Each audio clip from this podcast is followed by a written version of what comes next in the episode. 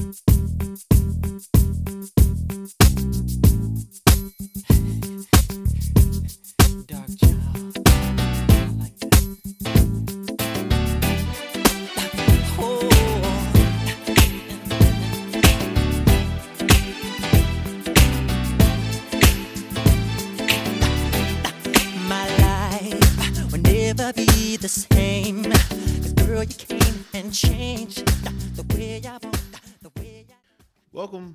Welcome. I want to welcome you to yet another episode of the Unpopular Podcast. This is your boy Jalen. And if you would do me a favor, please subscribe to wherever you're listening. Please subscribe to wherever you're watching. Come to the YouTube channel if you aren't watching the visuals, and please subscribe. I would it would definitely mean a lot. You know what I mean? But we'll start off is the obvious thing to start off with, and that's the Super Bowl that happened on Sunday. Shouts out to Tom Brady and the Tampa Bay Buccaneers for winning the Super Bowl, beating the Kansas City Chiefs 31 to 9. Uh, this is Tom Brady's seventh ring, uh, fifth Super Bowl MVP. He he finally passed Jordan in terms of championships. Now he's in that rare era of like Robert Horry and and, uh, and players like that. But you know, shouts out to Tom Brady and shouts out to the Bucks. You know, it's crazy. The Bucks before Tom Brady had the worst record in sports history. Like, and that's even worse than the the worse than the Browns, worse than the Mets, worse than I don't know. It was the worst record in sports history. And you see what happens when you bring, you know, Tom Brady, you have Gronk, you have AB, and they won a they won a super they won the Super Bowl. Let's talk about it though.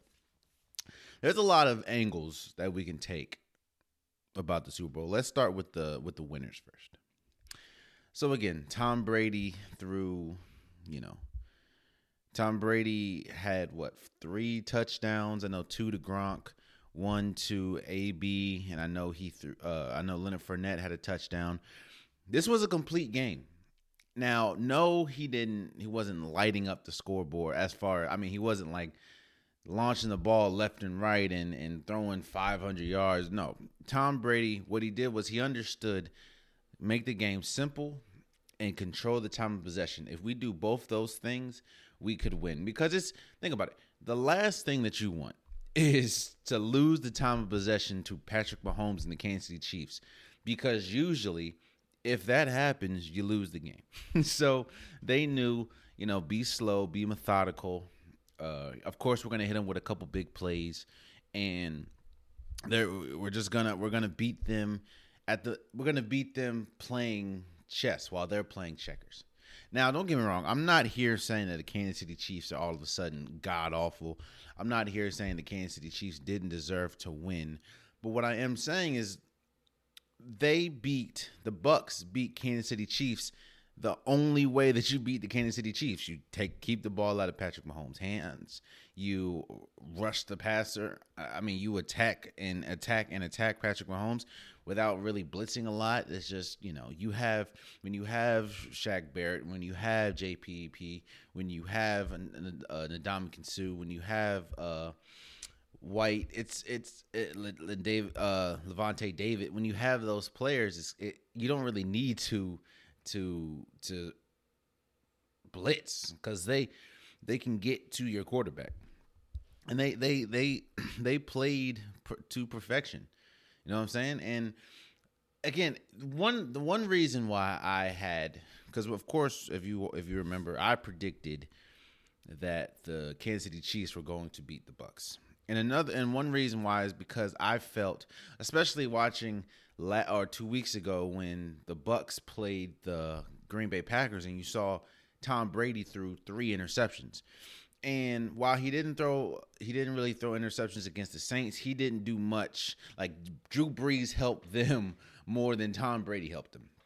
So I thought, you know, while the defense is really good and the defense have stepped up this is probably since they played the Chiefs back in the regular season, I felt that even with some key injuries out on the offensive line for the Chiefs, Patrick Mahomes and, and everything and and the Chiefs were still able to dial up plays that can get them out of position and that can, you know, beat them long and, and it just didn't happen. And I also thought that Tom Brady wasn't going to do enough to eh, you know beat beat Patrick Mahomes, seeing as though we've seen the Patrick Mahomes, you know that we know who Patrick Mahomes is, but you know that it, it, it deserves it, man. Like the the the Bucks played, you know what it is. The Bucks were the best team.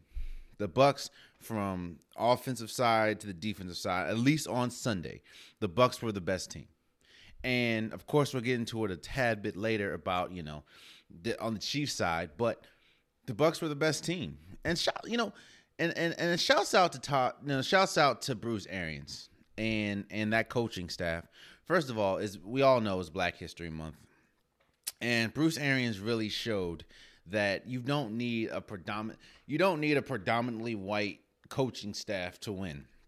Hell, majority of his coaching staff is black. You have Todd Bowles. You have uh what Harold Harold Goodwin, Byron Leftwich, Keith Armstrong, and there's there's multiple other African Americans. You also have women on the on the coaching staff. So shouts out to Bruce Arians, man. I think he became the oldest coach or second oldest, yeah, oldest second or oldest coach to ever win a Super Bowl or win their first Super Bowl. You know, it, it they deserved it. now, I'm I'm of course I was I was rooting for Patrick Mahomes. I was rooting for the Chiefs. But looking at that game, it was complete domination on both sides of the ball. You know, on the offensive side, when talking about the Bucks, they did what they had to do. They got Gronk involved. Uh, Scotty Miller didn't even get a target. Uh, but and Chris Godwin really wasn't there either. It was mostly AB Gronk. It was the running game. You know, Ronald Jones was really good. Leonard Fournette was was great. Of course, he had a touchdown, and you know Mike Evans was was kind of spotty here and there. But they and, and on defense, the defense the the Bucks defense was the best single unit the entire game. They were better than the they were better. They were the best unit on the field, and it showed. You know, like I said, uh, Lavonte David, Sha- uh, Shaq Barrett, uh, White, Ndamukong Suh, like they they they destroyed the they made the Kansas City Chiefs offensive line look elementary. It it was it's like every time Patrick Mahomes snapped the ball, either Barrett or, or Suh or someone like that was in his face.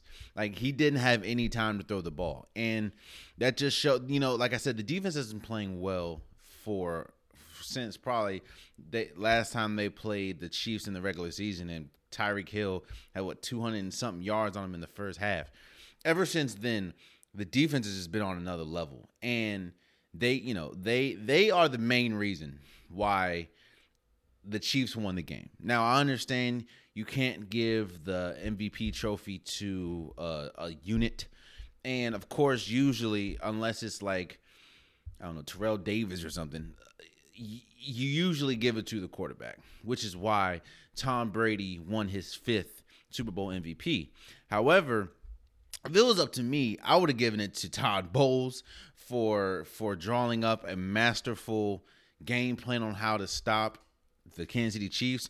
I would give it to the whole defensive side of the ball for being able to get to Patrick Mahomes and the Kansas City Chiefs without they didn't they didn't blitz like they and honestly they didn't change from the first half to the second half they didn't change anything they didn't change the scheme they didn't change the formation they stuck to what they were going to do because what they were going to do worked so again it, I, I understand that the mvp only goes to a player but i would have given it to the entire i would have given it to the entire uh defensive side of the ball and if you have to give it to somebody, I would have given it to Todd Bowles for drawing. Now, again, that doesn't take away from how great Tom Brady was, how great Tom Brady is. And Tom Brady definitely played a major part in not only uh not only can uh the green I mean, what? Tom Brady not only played a major part in the Bucks winning, but in the Bucks getting there. And and, and that's another thing we're gonna talk about. a lot of people want to say that this was Tom Brady's greatest challenge to get to the Super Bowl. Now, being in New England, of course, we know he's used to having bye weeks the first week. He's not used to playing what uh, three games before the Super Bowl. He's used to playing two because you know Green Bay. I mean, New England was so great, and playing in the AFC, you're usually winning your division and and of course you have the best team as far as defensively, and you have Tom Brady, and you have the best coach, which is Bill Belichick. They're not used to playing three games before getting to the Super Bowl. So ultimately, four games. This year, he, you know, he the the gauntlet that he went through was was incredible. I, will I'll give it to you before before I keep going. You know, you go against the Washington football team and that defensive front. You know, you got Chase Young, you got Montez Sweat, you got Jonathan Allen, you got those pieces, Ryan Kerrigan. Those, you know, you got a front full of uh first, I mean, first overall, first round picks, and he was able to get through that. You know, Chris uh, Chris Godwin was big in that game. Uh, AB was huge in that game, and and then you go to the next round, which is the Saints, and you're going against on paper probably the best roster. You know, with Drew Brees, with Alvin Kamara, with Michael Thomas coming back. On paper, they're and of course you know the defense side of the ball. They're the best team on paper in the NFL. Like, let me not just say on paper. They have the best roster at least this year in the NFL. And you you of course, like I said, I know we talked about Drew uh, Drew Brees and the four four turnovers as a team, but you get through that, and then you go through the league MVP and Aaron Rodgers and that high powered offense, and not to mention their defense is no slouch either. I mean, you got the Preston brothers, you you got Savage, you know, but you you get through them, and of course you did throw three interceptions, but you get through them. Do I think that this is I'd say this.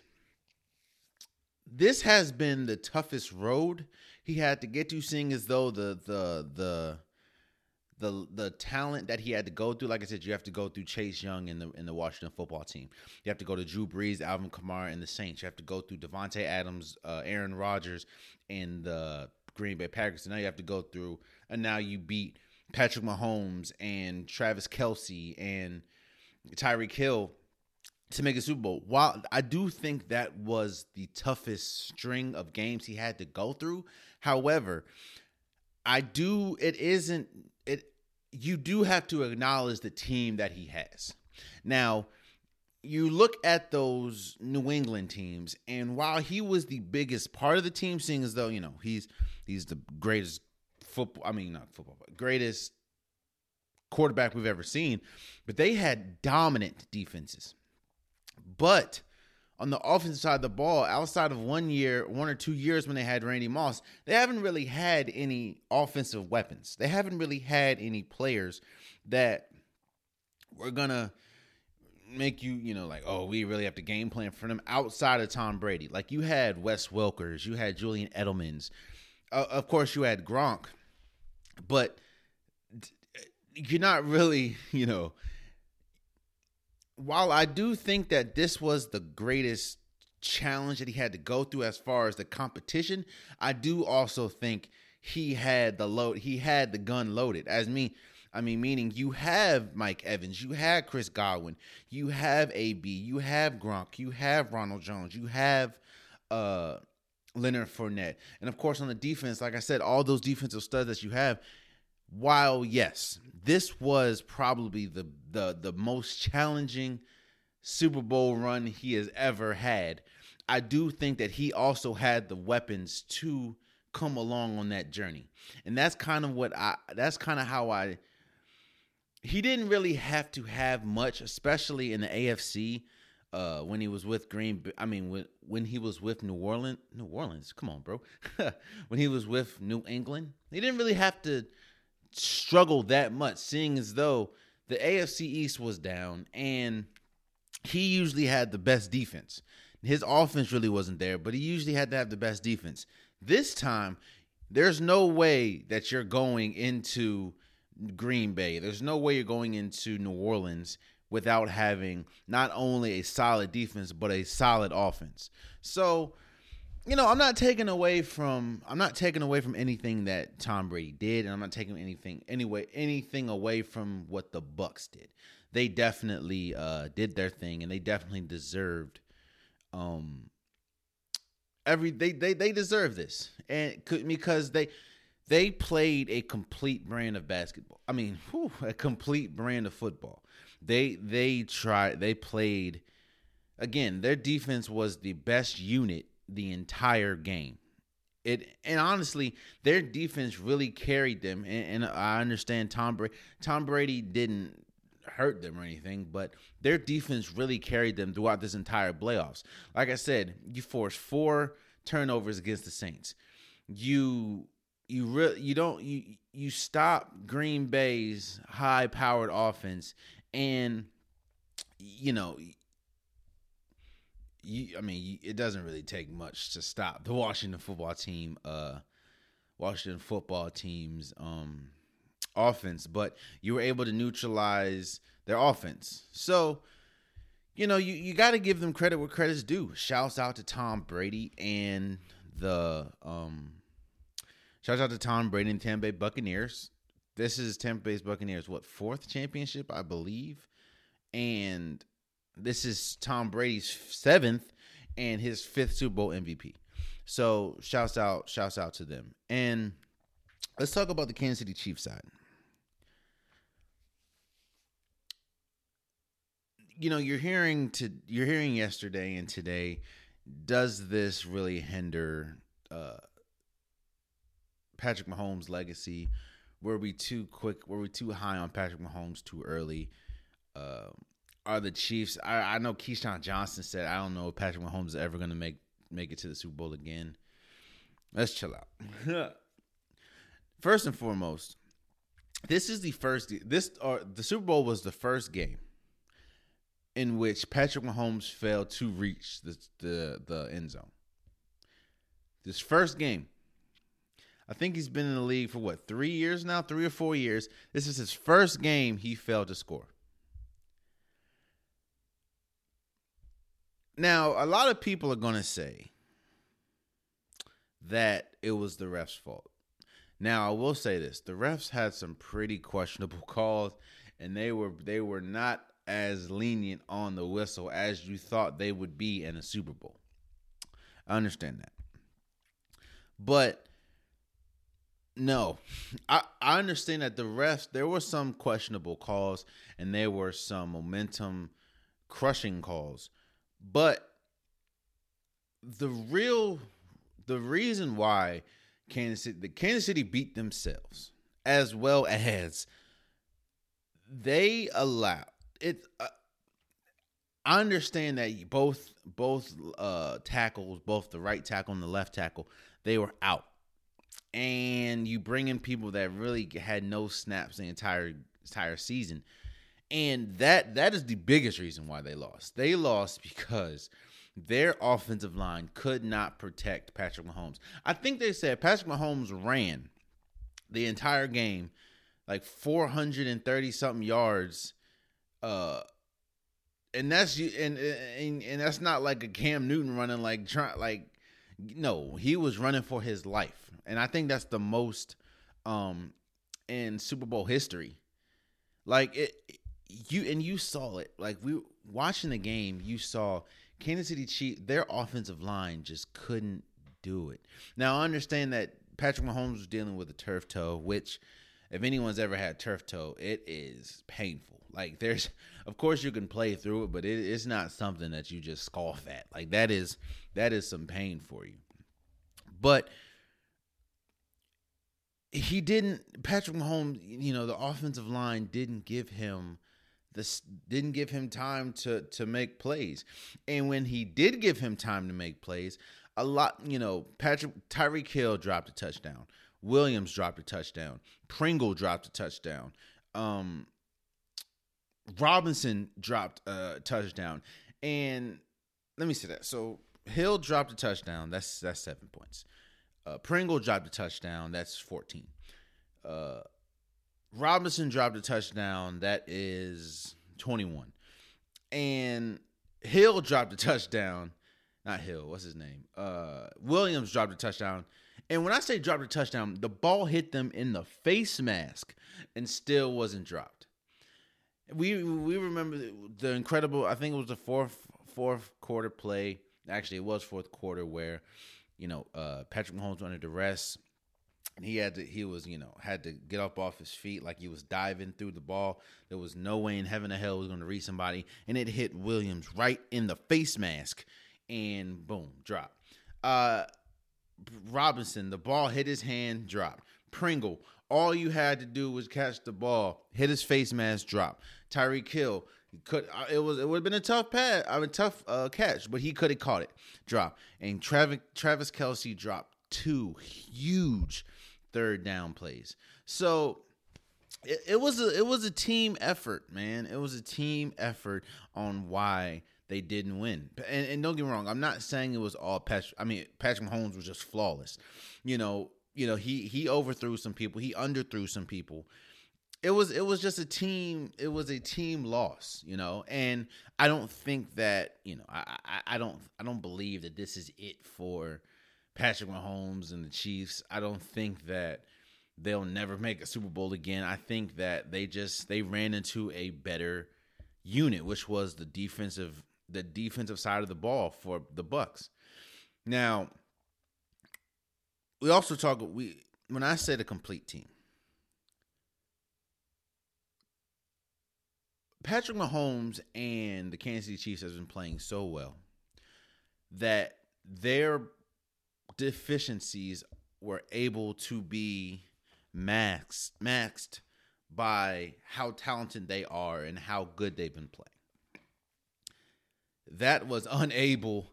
That didn't happen on on Sunday. On Sunday, they didn't play good enough to mask their deficiencies. And what are their deficiencies? They're not good at stopping the run at all. They, in fact, they haven't been good at stopping the run for the longest. Yes, you have Chris Jones and everything, but they have not been good at stopping the run, period. Also, outside of Tyrann Mathieu, they can get their, you know, Breeland isn't the greatest at at coverage. And again, outside of Tyrann Mathieu, they're not really solid at cornerback like that. Like their quarterbacks aren't going to shut down a game like that. Yeah, Breeland ha- has some moments, but if he is your primary cornerback, that's not going to work. And what did we see on Sunday? We saw Ronald Jones and Leonard Fournette run up and down the Kansas City Chiefs defense.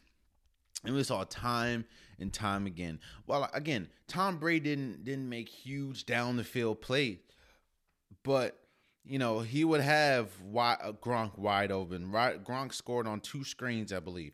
He had it was on the one yard line, and he had AB for a touchdown. And one thing that the Chiefs do a lot is hold. Like they hold a lot. And while you you know usually teams physical teams usually hold, and you usually expect them to, um, usually expect refs to kind of swallow the whistle in the Super Bowl, kind of like refs swallowed the whistle in the NBA Finals. They, were just getting call after call after call. Now again, some of them to me were bad calls. Like I I remember the Tyrann Mathieu got a pass interference in the end zone against uh, Mike Evans, even though the ball was clearly uncatchable. Same thing. I believe it was Breeland. He accidentally tripped Mike Evans uh, on a deep ball, even though that ball to me wasn't catchable. And Breeland fell. Outside of that, and there was some, you know, roughing the passers that they didn't call on the the Chief. I mean, on the Bucks, but the refs played a part in the moment. Some, let me say this: the refs did make some bad calls and made some questionable calls. However, I don't believe I believe the fact that, you know, the offensive line was playing god awful and they were the Bucks were able to just dissect the the defense for the Chiefs. That to me played the biggest part in the reason why they won or they lost. And, and again, man, I, I, don't think that this is it for Patrick Mahomes. I mean, even how even if you watched the game, you saw how bad he looked, even though he played really well. It's just he played with what was around him. Like I said, I just it, it just wasn't their game. They're not really used to losing. I think Patrick Mahomes has lost like two or three times in his entire career. They just weren't used to losing. And like I said, Travis Kelce had an uncharacteristic game, dropping two huge uh, third downs. Tyreek Hill had a had a, I think he he didn't even break fifty yards. I don't believe. Like Tyreek Tyreek Hill had an unquestionable, I mean uncharacteristic game, and you know it's again both two two huge tackles were out. So I I, I don't think I don't think it's over. I, I really don't think it's over for Kansas City Chiefs and you know it it definitely it Tampa Bay Tampa Bay won fair and square. Again, I hear a lot of people going to talk about the refs. A lot of people going to talk about some calls, but Kansas City won fair and square. And not Kansas City, the Bucks won fair and square, and they won the way that they usually win. I have a dominant defense, and of course, Tom Brady was was masterful. So, you know, with that, let's let's I understand that the Super Bowl was Sunday, but let me give my way too early top 5 teams for next year. Now, of course, you you can look, you can their teams are going to be reloaded, teams are going to be healthy. Of course, there are still quarterbacks that need to be moved. We need to see what Carson Wentz is going to do. I know that he's supposed to be moved in the next few days. Um if not today, we need to see what Cam Newton's going to do. We need to see what Sam or Sam Darnold's going to be. Of course, we still got the draft. There's a lot going. There's a lot that need to happen, but I'm going to speak about right now my top five teams go, in, going into next year and who I think have the better shot, have the best shot of winning a Super Bowl. Number five, I'm going to go with the LA Rams. You just get Matthew Stafford, and you know you still have uh, Woods. You still have Cooper Kupp. You still have Akins.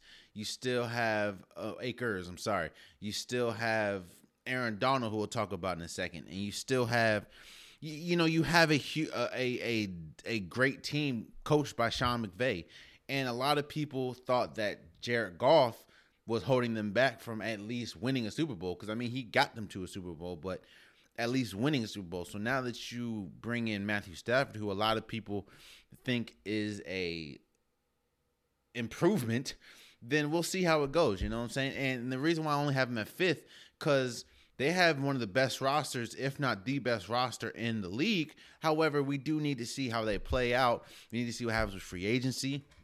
And of course, there are still questions about Matthew Stafford. Matthew Stafford has not won a playoff game in his entire career. And of course, he's used to losing. While he has been really good, he is used to losing. So we need to see how that, you know, plays out.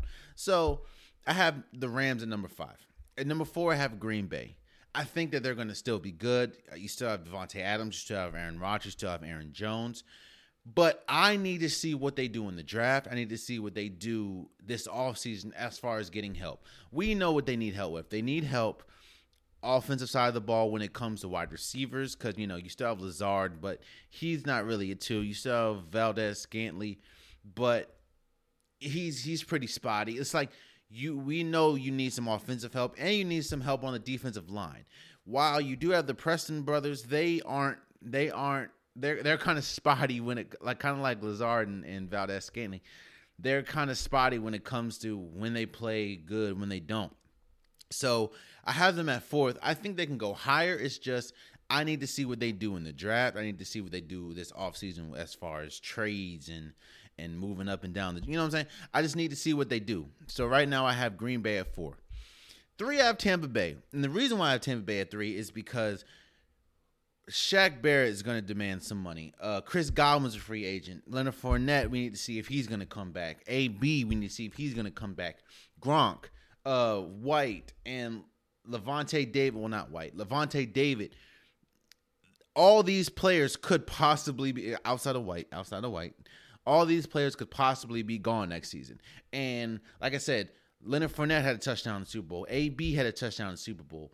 Gronk had two touchdowns. Chris Godwin is one of the best wide receivers in the league, you know, when healthy and everything. and Shaq Barrett played a huge part in the success for this team. That's the only reason why I have him at third and not higher. The reason why I still do have him at third, however, is they're a young team. And I do believe they'll bring back like Fournette. I think he'll come back at a discount. Uh, AB, I think he'll come back at a discount. In fact, I don't see him playing anywhere else outside of Tampa Bay unless Ravens throw him a lot of money or something. But and I Gronk's not going nowhere if if if if Tom Brady's not going. But you still have, like I said, you still have Scotty Miller if you lose Chris Godwin. You still have Mike Evans. You still have um Brate. You still there's still a lot of players. Uh Ndamukong Suh's are going to be there. JPP's still going to be there. Like even if all those players leave, you still have the talent to at least contend for a Super Bowl. Not to mention you have Tom Brady. So that's why I have Tampa Bay at three. At two, I have Buffalo. This entire season, a lot of people were saying that Buffalo is arguably the best team in the league. And most of their players are coming back next year. In fact, I think like 90, 95% of their players from this year are coming back next season. So, and we saw the leap that Josh Allen made finishing what second, I believe, in, in, in MVP voting. I think they have all now. They still need to address their defense, especially the the back end of their defense. But they have all the all the makings of a team that could make it to the Super Bowl. Uh, and of course, we you know you still have Stefon Diggs, and they need to address the defense and the running situation if they don't get a reliable running back, I think that's one thing. You know, Devin Singletary's uh, serviceable, but I don't think that he is a running back that can, you know, get you where you need to go. So I've, I have the Bills in number two, and number one I have Kansas City Chiefs. And that's why I don't think that I'm not gonna say the dine. You know, it, it took a little brief pause, but I don't think that they should hang their head too. I mean, you still have Tyreek Hill. You still have Patrick Mahomes. You still have Travis Kelce. You still have Mecole Hardman. Like you still have great players. Now, yes, you need to get better players on the defensive line and might want to address the the offensive line most definitely. But because I know that what Fisher tore his ACL, and we need to see what the other lineman is going to do. But you need to address the line and you need to get better defensive linemen to stop the run. But outside, you still have the best player in football, in my opinion, which is Patrick Mahomes, which is why I have him at number one. So my way too early top five for next year right now is the LA Rams, Green Bay Packers, uh, Tampa Bay Buccaneers, the Buffalo Bills, and Kansas City Chiefs. And if we're gonna go way, way, way too early Super Bowl picks, now of course this is subject to change. Super Bowl was just on Sunday. I still need to see what happens in the off season. I still need to see what happens uh, in the regular season next year. Of course, we don't know about COVID and fans and stuff, but I'm going to predict right now that that I'm just going to do the AFC and the NFC championship. AFC championship is going to be the Kansas City Chiefs against the Baltimore Ravens because I believe Baltimore is going to get some help uh, for the wide receivers, and I hope that um, Lamar Jackson improves as a passer. So I'm going to have Kansas City Chiefs and the Baltimore Ravens, and then the AFC, I have Green Bay and LA Rams. So that's my way too early thing. I don't know. Again, shouts out to Tom Brady and the Bucs for winning the Super Bowl. And let's move let's let's let's move on. So the NFL awards happened the day before the Super Bowl, and there weren't really too many surprises. I mean, Kevin Stefanski won Coach of the Year. I thought it was either going to be him or Brian Flores, but I'm not mad that it was Kevin Stefanski. Hell, the Browns ain't been in the playoffs since God knows how long, and they made it. Uh, Aaron Rodgers won the, the MVP. We all knew that was going to happen. I was a little surprised that Patrick Mahomes only had two votes, but hey, we knew Aaron Rodgers was going to win. Uh, rookie, uh, offensive player of the year. We knew that that's pretty much the MVP. That's not a quarterback, and it couldn't really go to anybody else, in my opinion, outside of Derrick Henry, which it did. So shouts out to I mean these are the you know uh Russell Wilson won Sportsman of the Year for all the th- philanthropy that he does with him and his wife and the community of Seattle. We we knew there weren't really too many surprises. Why am I talking about this though?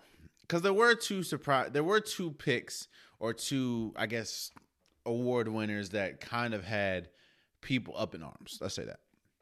The first one was Justin Herbert winning the rookie offensive rookie of the year. Now, I and I've said this before, I'll say it again.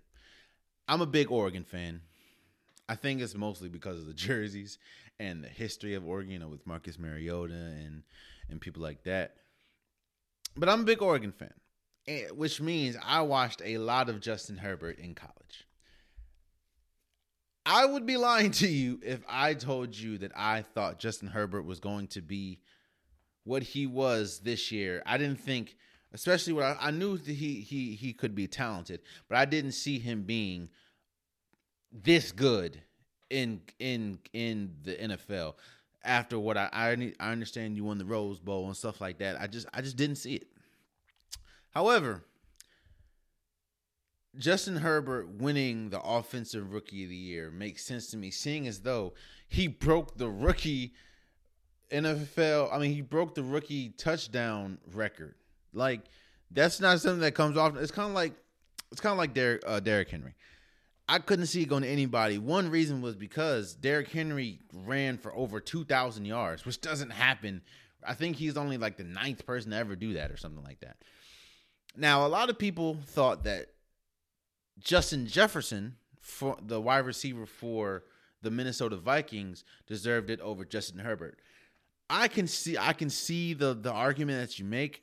I just because like I said, Justin, I think he's he's like he broke Randy Moss's rookie uh rookie receiving record for the Minnesota Vikings and he was he was he was incredible uh, first rookie in a while, I believe, to make the all all pro team. I mean, all pro. Um, what's that jump called? The Pro Bowl and stuff like that. Like I understand, he was great. Don't get me wrong. He was he was great. He was arguably a top five wide receiver this entire year.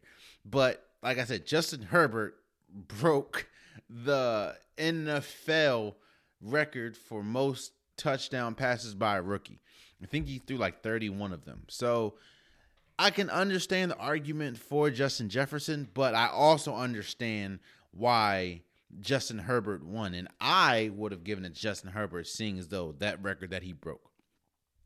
The second, and the one that I don't agree with, is Aaron Donald winning Defensive Player of the Year. Now, before I go, before I continue, let me say Aaron Donald is the best defensive player in the league. That is not debatable.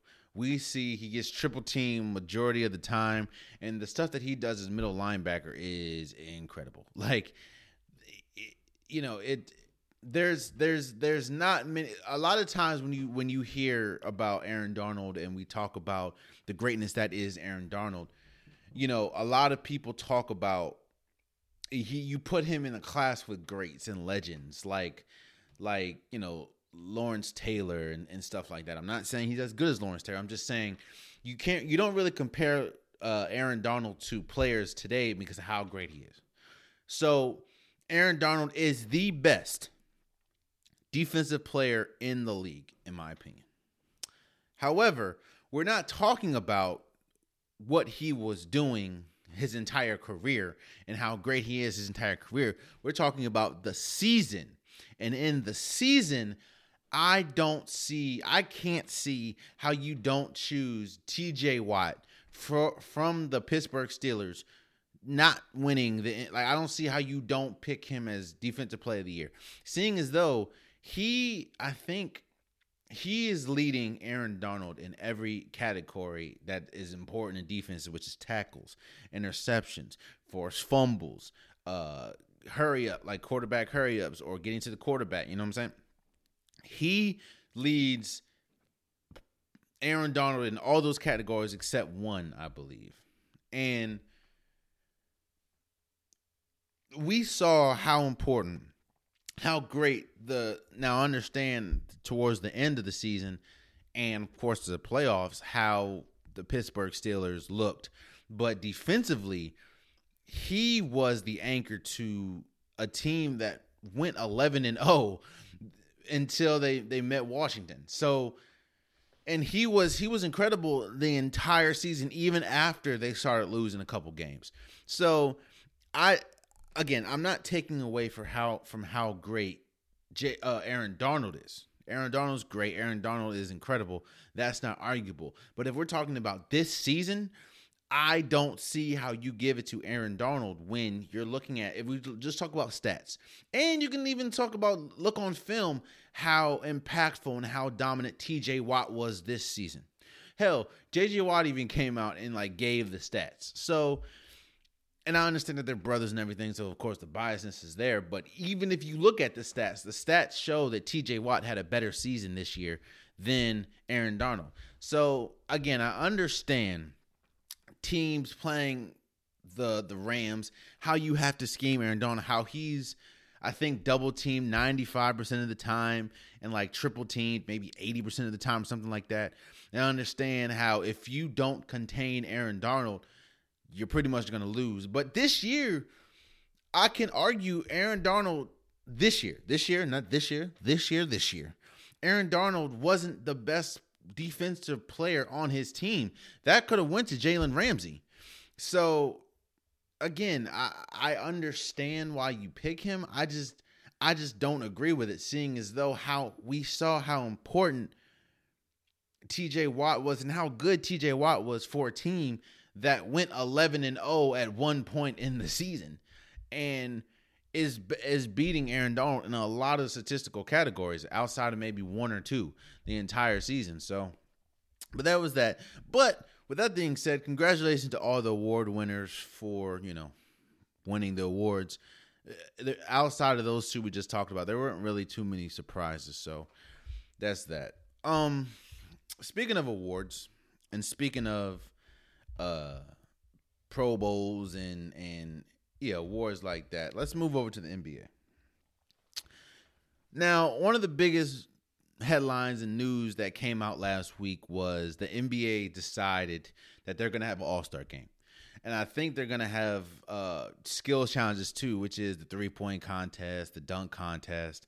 I think they're going to have that. I know that they're they're going to have the All Star game in in Atlanta, and yeah. Now stars like LeBron, Giannis pretty much backed them. Kawhi Leonard came out and said, you know, they have no desire in playing in the All Star game, and they, you know, they're already tired. This, that, and the third, and they don't think that they should have it. I'm an NBA fan. I love NBA is my basketball is my first love, first, second, and third love. I love everything about basketball, whether it's NBA, college, uh, high school. Like I love basketball. However, I also understand, especially when we talk about the NBA, I also understand that it is a business. And a business is going to business. That's just how it's going to be. Like the NBA, you I kind of knew once I heard rumblings that there was going to be an All-Star game. And I'm sure players knew once there was rumbling that they're going to try to have an All-Star game that more than likely is going to happen and they're going to find a way. Now, I also understand and agree with a lot of the players, seeing as though this was the shortest offseason that they've ever had, especially coming out of a bubble last year and having the season stop halfway due to a pandemic. Uh, and like I said, teams that were in the bubble, like the Heat, like the Lakers, like Denver, they didn't really have time to rest. And those teams more than likely will have – at least one All Star. So, not to mention, these players are getting tested every day, multiple times a day. So, if you're testing, and I understand what LeBron's saying, if you're testing them this many times because you're not sure of the threat or don't know what's happening, or of course, you don't want them to catch the the virus and then spread to the team. Hell, there was even a memo that came out saying that teams or players aren't able to have big gatherings for the Super Bowl, meaning you're still you're still cautious and you're still worried about the spread of the virus. So if if you're so worried about it, why have a pointless game like the All-Star? I didn't like what the I didn't like what the NFL did with the Pro Bowl as far as doing the whole versus thing. I didn't I think that was cheesy. I, I wasn't with it. But what I did like is they still they didn't have a Pro Bowl game, but they still announced Pro Bowlers. You know, they still sent them the jerseys. They still said you're a Pro Bowler. This is going to go on your record as a Pro Bowl. They just didn't have a Pro Bowl game. I don't understand why the NBA doesn't do that. Well, I, I do understand seeing as though money they're already losing a lot of money because a lot of teams aren't having fans. Hell, most of the NBA aren't having fans, and the, the teams that are having fans probably having like maybe two, two, two, 250 or something like that. I, I get the money and I get that they're trying to recoup and they understand that their biggest draw outside of the NBA finals is All Star weekend. Uh, and it's not just it's, it's endorsements and stuff like that. I get it. But hell, we all know that this year is gonna be this year is gonna be a wash as as terms of this is this things that we're seeing this year we've never or last year we've never experienced, which is the pandemic. So you're gonna get affected some type of way. And as we're seeing, teams can't even have fans. Hell, the Golden State opened a new arena and ain't nobody even there. They have like monitors and stuff to see people doing Zoom and stuff. So I understand why they're having All Star game. I'm excited to see more basketball, but I get the frustration that the players have, seeing as though you know you're we st- we're still doing all these protocols. We're still getting tested every day. We you're telling us we can't even have Super Bowl parties and stuff like that, which I agree with. I agree with the whole social distancing. I agree with you know no large gatherings. But on the other hand, don't tell me that and then say we're gonna we also are gonna have an All Star game, which not only are you risking players on the All Star team, but you're risking players that aren't like players that aren't even all like you can't monitor what the players that aren't All Stars going to do. So eh, I, I, I get the frustration and I get uh I get how the players like I don't that's you're being hip, the league is being hypocritical which they are cuz like I said one one minute you can't say you know we care about your health we care about the safety of the league and then the next minute we're having a pointless all-star game when all you can do is say you know we have all-star voting. Um, these are the, the these are the all-star teams. This is team whatever. This is team whatever. You guys are all-stars. Here's your jerseys. Here's your packages. Here's your incentives. Uh, keep it moving. Like like the NFL did. So there's that. I, I, I understand. I definitely understand the frustration. Trust me. But moving forward we've been this is about a month and a half maybe two months of the league. And i know it's i know it's too early things can change but i'm gonna give my awards. Now these are my awards and i also understand that it's very early. So more than likely these awards are not going to be the same during the at, towards the end but i'm i'm gonna have fun. These are my awards for the first what month and a half two months of the season Let's go with coach of the year. I'm going to go with Doc Rivers.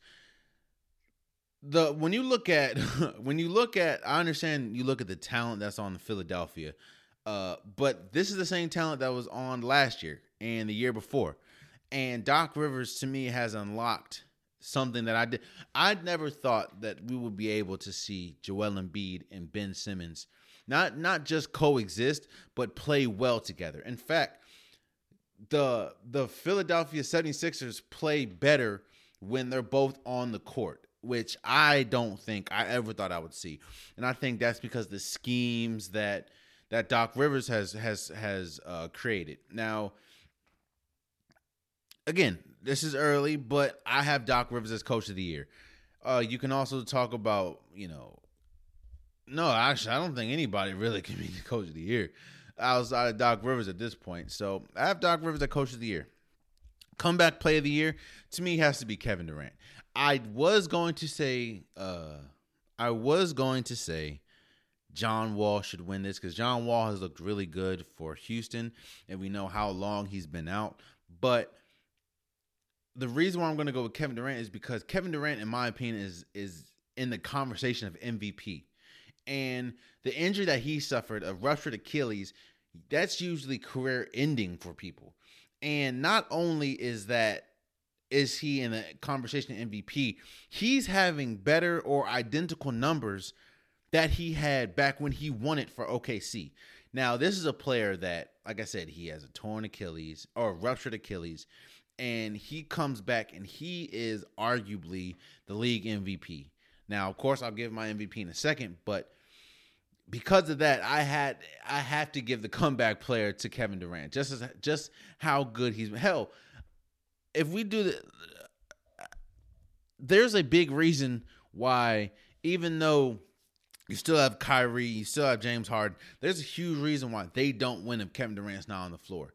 Which is why the huge contract tracing thing was big because he's gonna miss game. Even though I don't understand what was going on, I, I, I really don't understand. It's like he couldn't start because of contract tracing, but he could play. And then halfway through the game, you pull him, and now he's probably going to miss multiple games. I don't know what's going on. Not to mention, he tested negative. I don't know what's going on. But yeah, Kevin Durant is my comeback play of the year for, for right now. Uh, most improved, that was tough. To me, I have to go to Christian Wood from the Houston Rockets. I didn't see this Christian Wood in Detroit at all. Like I, I, I now of course you don't really watch a lot of Detroit games because they're not really on TV, but I didn't see this Christian Wood being I didn't see Christian Wood being this good in Detroit. And when they when the Rockets got him, I understand it was I was like, oh well, okay, well, I mean, what is he gonna do? And now he could be an all star. So I have Christian Wood as most improved. Like that, yeah. uh defensive play of the year that was tough too. But I have OG Anunoby from uh, the the Raptors. It could have gone to him. It could have gone to Rudy Gobert. It could have gone to Miles Turner. But you know, not only does is he leading the league in steals, but he's guarding the best player on any other team. Now, I understand that their record, you know, isn't the greatest, but the, he's like I said, he's guarding the best player uh, you know, best perimeter player on any given night. And he's like I said, I think he averages like 2.1 steals a game, which is actually high. So I have OG Anunoby as defensive player of the year. Rookie of the year, I have LaMelo Ball. Now, I had James Wiseman before he had the wrist sprain. Uh, because I think James, what we've seen, what we're seeing from James Wiseman in Golden State, we knew, you know, he is unlocking his potential early you know, he can shoot the three. He he's great at pick and roll. He's good at protecting the rim. Now, of course, he has to be better in defending in space, but James Wiseman has been incredible. LaMelo Ball, however, LaMelo Ball, you know, he he's a huge he's been probably the second most important player for his team that's a rookie. You know, you like I said, James Wiseman's been big, but he's hurt with a wrist injury.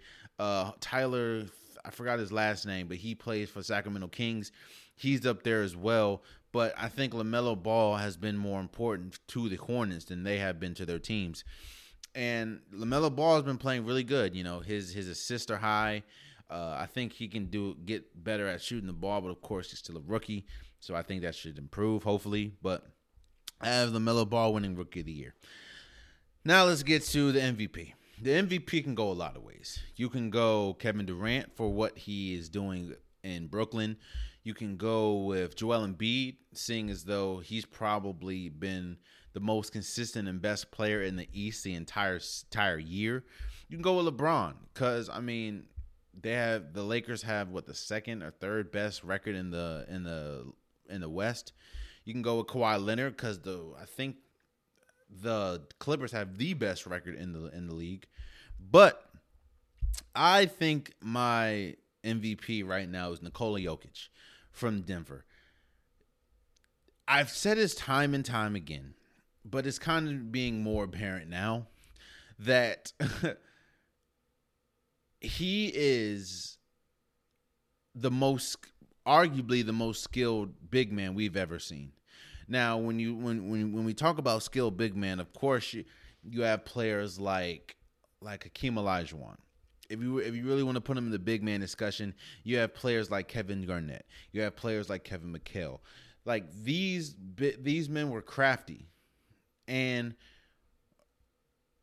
what we're seeing out of Nikola Jokic, is his ability to, to shoot the ball, his ability to get to the rim, his ability to play with your back to the rim, or play on the block.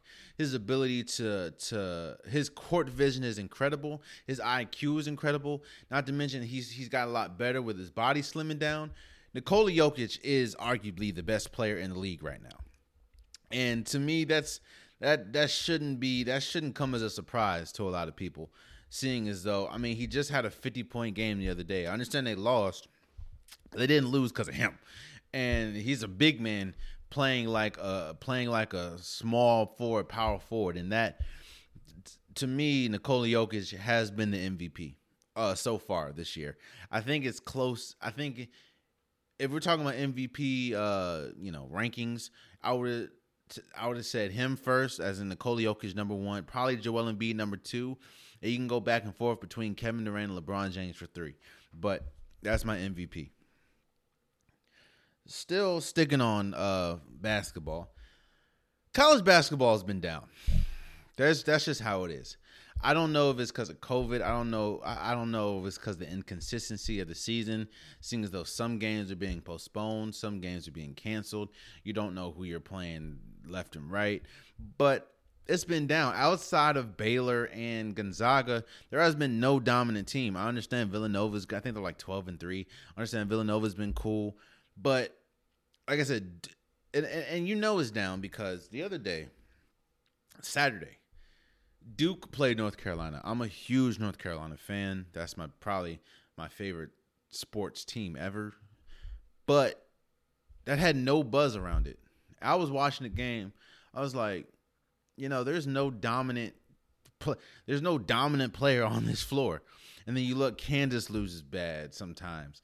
Uh, Iowa, who they were ranked, I think second or third as as high. They've lost like three or four games straight. It's like they're just I don't again I don't know what it is. I don't know if it's the inconsistency of the season. I don't know, but this has not been a season to showcase the the highlights of college basketball because it really hasn't been outside of and, and the thing is even if you look Gonzaga and Baylor, they've been dominant, but they've been dominant in two different ways. Baylor is probably the most athletic team we have in college basketball, and Gonzaga's the most fundamentally sound team. So I, I don't know, man. It's it's just college basketball just has been down. And it's really been the blue bloods. Like I said, Kansas hasn't been well. North Carolina, even though they beat Duke, we haven't been good. Uh, Duke hasn't been good. Miami, like Kentucky, God, Kentucky's probably been the worst out of all of them. It's just, I don't know. It's just I don't know if this is just the year. I don't know if it's because, like I said, the inconsistency. But this has not been college basketball's greatest season, and that is that's an understatement. but moving on from basketball, the Dodgers land Trevor Bauer uh, with a three-year, one hundred and twenty million dollar uh, a one hundred two million dollar contract. Now, why am I talking about this? You know what I'm saying? The dude, Trevor Bauer, won the NL Cy Young Cy Young Award, and he's going to a team now that already had Mookie Betts, already has Bellinger, already has Curtin Clayshaw or Clayton Kershaw. I'm sorry already has, or they just won a, a World Series, and now you're bringing another great player, the NL Cy Young winner. Now, the baseball is probably the only sport where it is apparent that the rich get richer as far as you know with tv deals and sponsorships and this like that and the fact they don't have a salary cap you can pay a player whatever you can afford. And bigger markets are going to have bigger salaries seeing as though they have tv deals or they have uh more revenue coming in. So when you look the dodgers who just won the super super bowl who just won the world series just got better Or you look at the Yankees, who year after year they have a loaded roster. Now, of course, usually their roster kind of falls apart by the end of the year, seeing injuries or whatever, or some people just don't pan out. But name wise, they have huge rosters.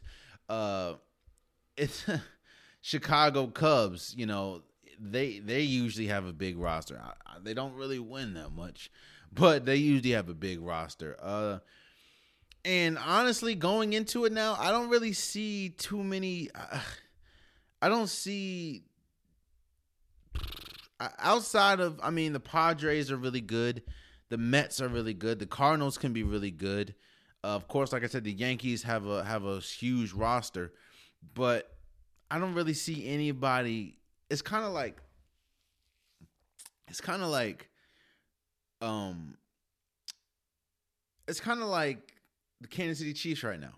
Not saying that they have a the the Dodgers have a Patrick Mahomes, but you keep getting better. You keep getting players. I, I don't see anybody being able to beat the Dodgers next year, seeing as though they just won the World Series. A lot of their players are coming back, a lot of key players, and then you just add a Cy Young winner. So, yeah, man, I don't. Uh, it's gonna be tough, but shouts out to the Dodgers. Shouts out to Trevor Breyer, uh, Bauer they're going the Dodgers are going to be tough again, and I don't see anybody beating them, uh, especially in a, a, a series. I, I, just don't see it.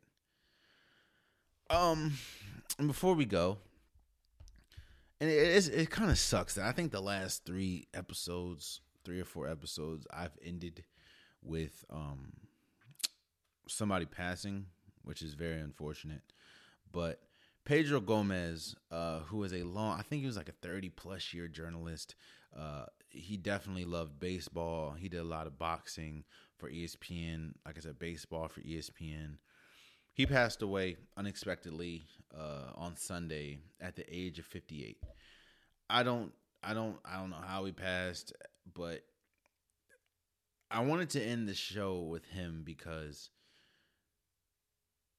I we all know. I mean, as you can clearly see, I have a sports show, and I'm kind of uh, I, I watch sports all the time, and if you're someone like myself who loves sports, loves everything about sports, and has watched sports his his entire life or your entire life, you have seen Pedro Gomez um, at least once or twice. In fact, there's no way in heaven or hell that you watch sports and you haven't seen him. That's how impactful he's been. That's how uh how important he's been to the sports world, especially when you talk about uh baseball and just breaking that um that uh ethnic barrier that sports have had sports commentating and sports journalism and sports reporting has had for for God knows how long. Uh, he's an, he was an incredible journalist, incredible reporter, and you know he is he was a staple and a mainstay when we talk about greats at ESPN and and just greats in the sports world in general.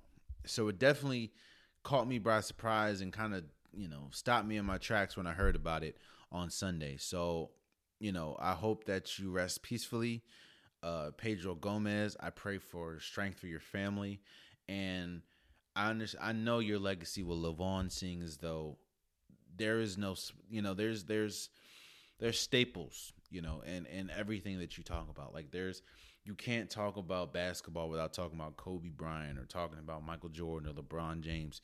You can't talk about football without talking about uh, Tom Brady or or um, I don't know Lawrence Taylor or something like that. You can't talk about sports journalism without talking about Pedro Gomez or Stuart Scott.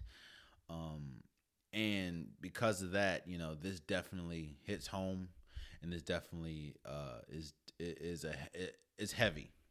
So again, rest in peace, Pedro Gomez, and I hope that one day I can be just a fraction of as good as you were when it comes, and, and I can have just a fraction of the impact that you've had in the sports world.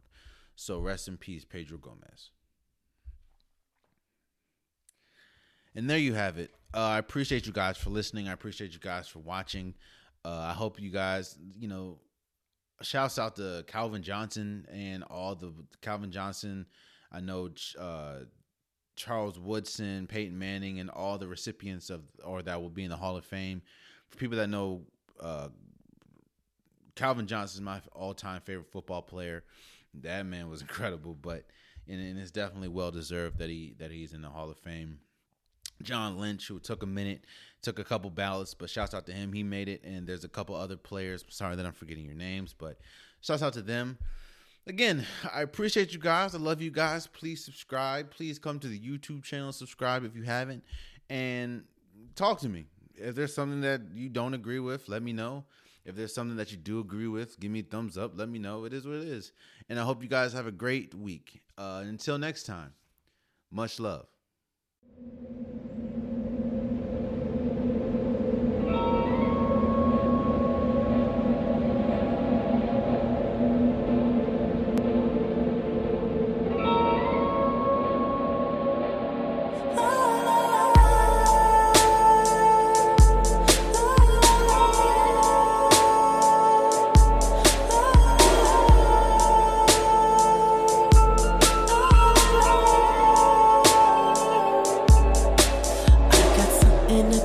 But don't know how I'ma say it.